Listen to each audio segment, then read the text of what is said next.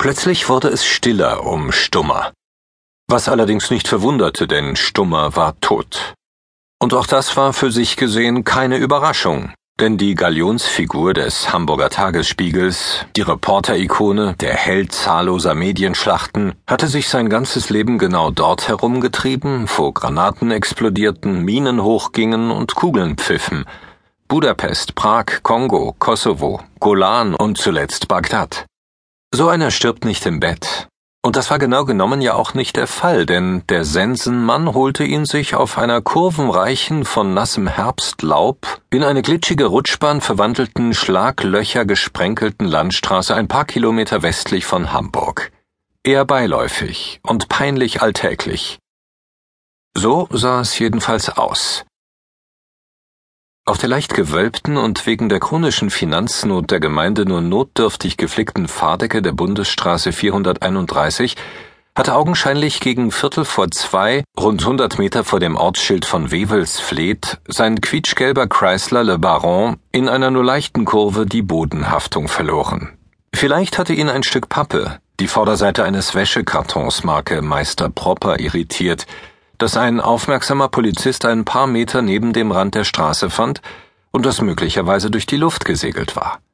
Denn es war nicht nur nass und kalt, sondern auch stürmisch in jener Nacht. Der Wagen hatte sich überschlagen und war in Flammen aufgegangen, von Stummer blieb nicht viel übrig. Das Fahrzeug brannte noch, als die ersten Helfer trotz der nächtlichen Stunde und meist nur spärlich bekleidet aus den naheliegenden flachen Bauernhäusern stürzten, um nachzusehen, ob vor ihrem Schlafzimmerfenster ein Meteor eingeschlagen war. War aber nicht. Es war nur ein Auto explodiert. Eine 68-jährige ehemalige Lehrerin erzählte noch wochenlang herum, sie habe in dem Inferno den weit aufgerissenen Mund eines Menschen gesehen und Hände, die von innen gegen die Windschutzscheibe hämmerten aber sie war die einzige und war bekannt für fragwürdige Behauptungen und insbesondere für gezielte Giftspritzen. Die Leute im Dorf meinten, die mache sich halt bei jeder passenden oder nicht passenden Gelegenheit wichtig, und so glaubten sie ihr nicht. Die späteren pathologischen Untersuchungen des total verkohlten Körpers ergaben, dass Stummer schon tot war, bevor sein Wagen Feuer fing. Eindeutig zu identifizieren war der wie ein Klumpen Holzkohle aussehende Leichnam nicht. Aber niemand hatte ernsthafte Zweifel. Außerdem tauchte Stummer nie mehr auf, jedenfalls nicht lebend. Die Geschichte war rätselhaft und spektakulär.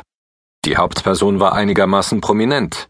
Also genau der Stoff, auf den die Zeitungen, Rundfunksender und Fernsehanstalten in der nahegelegenen Millionenstadt gewartet hatten. Es gab ohnehin nicht viel zu tun in jener Samstagnacht vom 7. auf den 8. November, weil dicker Nebel vermischt mit der üblichen Brühe aus Autoabgasen, Ausdünstungen von Müllhalden und stinkender Industriejauche alles erstickte und dafür sorgte, dass auch Mörder, Einbrecher und Jugendgangs lieber im Bett blieben, als Straftaten zu begehen. Und so wurde der plötzliche Tod des allseits bekannten und eher beneideten als beliebten Chefreporters der größten Tageszeitung der Stadt von allen nur irgendwie denkbaren Seiten beleuchtet. Kollegen wurden befragt, Nachbarn, Verwandte und Freunde der Familie, von denen niemand wusste, ob es sie wirklich gab oder wegen einer zu kräftigen Schlagzeile erfunden wurden. Hätte Stummers Großmutter noch gelebt, man hätte sie sicher im Altenheim aufgestöbert, aber Erna Stummer war vor ein paar Wochen gestorben, mit 102, so dass sie von dieser Welt gehen konnte, ohne zu ahnen, dass ihr der Lieblingsenkel so bald folgen würde. In den Archiven wühlten Volontäre und Praktikanten in vergilbten Artikeln, denn Stummers Paradeartikel lagen alle schon ein paar Jährchen zurück, so dass die meisten nicht auf Mikrochips erfasst waren. Sie forschten verzweifelt und ratlos danach, was ihr jeweiliger Ressortleiter wohl mit einer geilen Story gemeint haben könnte. Experten kamen zu Wort und mussten vor allem die Frage beantworten, wie ein modernes, angeblich sicheres Auto, allerdings aus amerikanischer Produktion, wie mit deutlich spürbarer Genugtuung bemerkt wurde, überhaupt hatte Feuer fangen können. Der Automobilclub gab Ratschläge, wie man auf spätherbstlichen Straßen zu fahren hatte, wie rutschig nasses Laub und wie gefährlich Aquaplaning ist.